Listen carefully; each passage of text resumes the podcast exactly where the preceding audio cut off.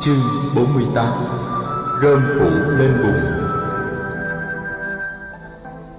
Theo đề nghị của Đại Đức Ca Diếp, Một cuộc hội họp được tổ chức tại giảng đường Tỳ Viên, Quy tụ những vị đệ tử lớn của Phật Và cả những vị đã từng là chủ chốt trong vụ tranh chấp ở cự thường viên.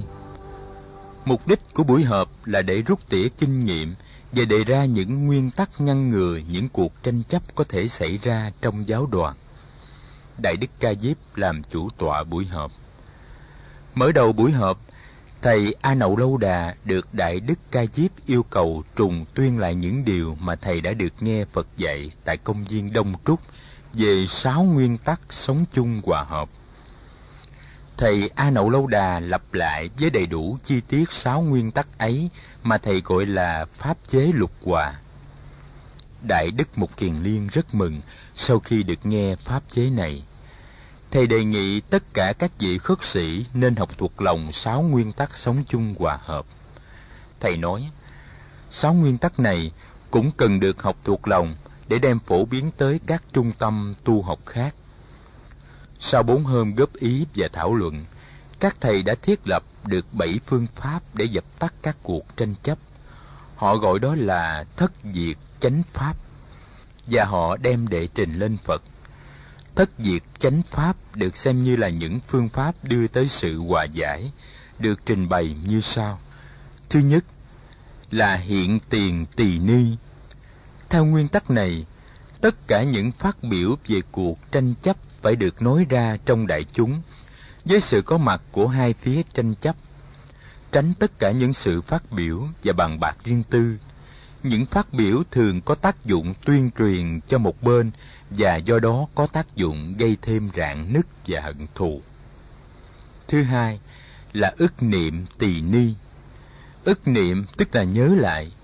Trong buổi họp mặt có sự hiện diện của cả hai phía tranh chấp các đương sự phải hồi tưởng lại những gì đã thực sự xảy ra và tuần tự trình bày tất cả những điều đó theo trí nhớ của mình. Với tất cả những chi tiết, và nếu có thể thì đưa ra những bằng chứng xác thực, đại chúng sẽ im lặng lắng nghe cả hai bên để có đủ mọi dữ kiện mà thảm sát vấn đề. Thứ ba là bất si tỳ ni. Bất si có nghĩa là không cứng đầu, không ngu dốt hoặc tâm trí không bình thường. Trong buổi họp mặt có sự hiện diện của cả hai phía tranh chấp, đại chúng trông chờ các đương sự bày tỏ thiện chí hòa giải của mình với tất cả khả năng của mình. Thái độ ngoan cố được xem như là một điểm tiêu cực căn bản. Trong trường hợp đương sự nêu lên lý do vì mình ngu dốt không biết hoặc vì mình tâm trí bất thường cho nên đã vô tình phạm vào quy luật thì đại chúng phải nương vào đó để giảm luật án cho đẹp lòng đôi bên. Thứ tư là tự ngôn tỳ ni. Tự ngôn là tự mình nói ra, tự mình công nhận sự vô ý, sự dụng về hoặc sự yếu đuối của mình, không cần sự hạch hỏi của đối phương hay của đại chúng. Trong buổi họp mặt có sự hiện diện của cả hai phía tranh chấp đại chúng trông đợi mỗi bên tự nói ra những nhược điểm của mình. Dù là những điểm nhỏ nhặt nhất, tự nhận lỗi mình, tức là khởi sự cho một cuộc xuống thang tranh chấp. Điều này sẽ khuyến khích đối phương cũng làm như vậy, để cuối cùng thiện chí của cả hai bên sẽ có đủ sức đưa tới hòa giải. Thứ năm là đa ngữ tỳ ni. Đa ngữ là lấy biểu quyết bằng đa số. Sau khi đã nghe hết tất cả hai bên và đã chứng kiến nỗ lực thiện chí của hai bên, đại chúng sẽ biểu quyết bằng đa số. Thứ sáu là tội xứ sở tỳ ni.